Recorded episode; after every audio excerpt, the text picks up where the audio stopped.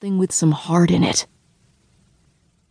She'd lost track of the number of times she'd tried to dig deeper, only to have him tell her that she still wasn't quite reaching far enough inside the emotional core of what she was filming.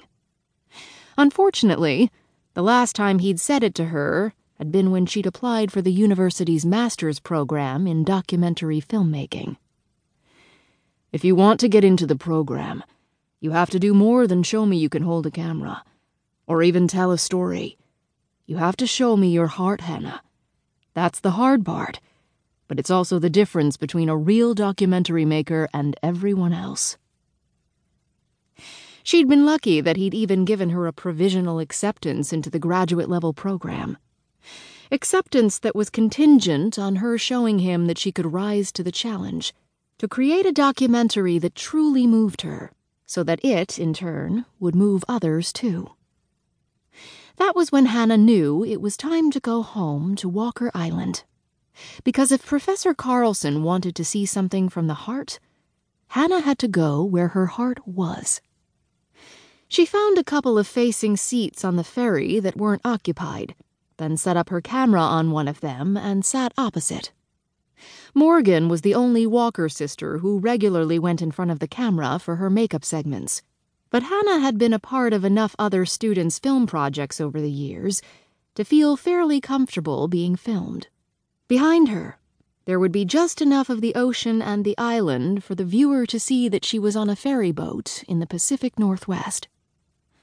I'm on my way home to Walker Island, and before we get into the harbor, I'd like to give a quick history of the island.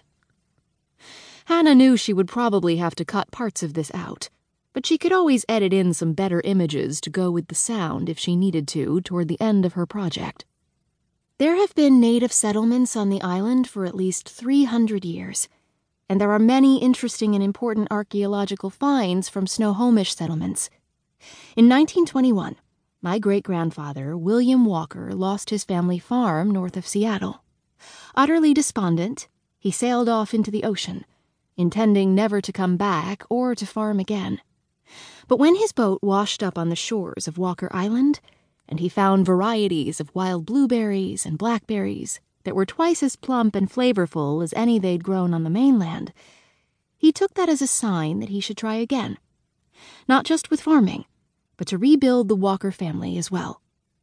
It turned out to be a great decision, because with its own microclimate, like many of the Pacific Northwest islands, his farms were able to survive both the Great Depression and the Dust Bowl. The major problem my great grandfather ran into was how to best transport the berries off of the island.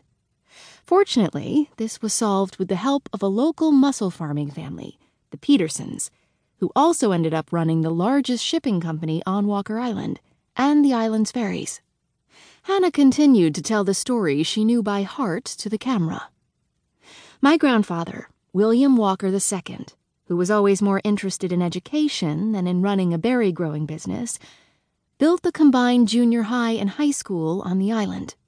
He was also engaged to marry the Petersons' only daughter, Poppy, who would have cemented both the business and personal relationship between the two island families.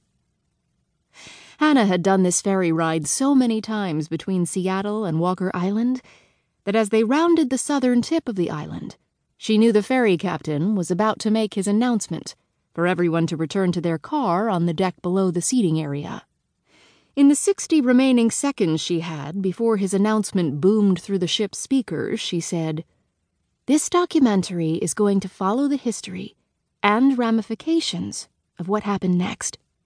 Namely, the engagement being canceled, the berry business being sold to one of the largest jam makers in the United States, and a feud between the Petersons and Walkers that has lasted for decades.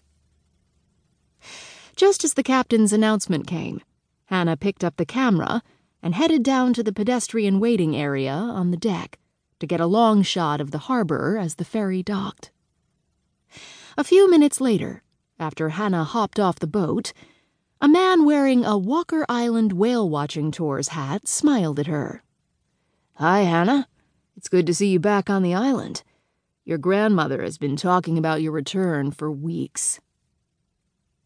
Jonas had been giving tours for so many years.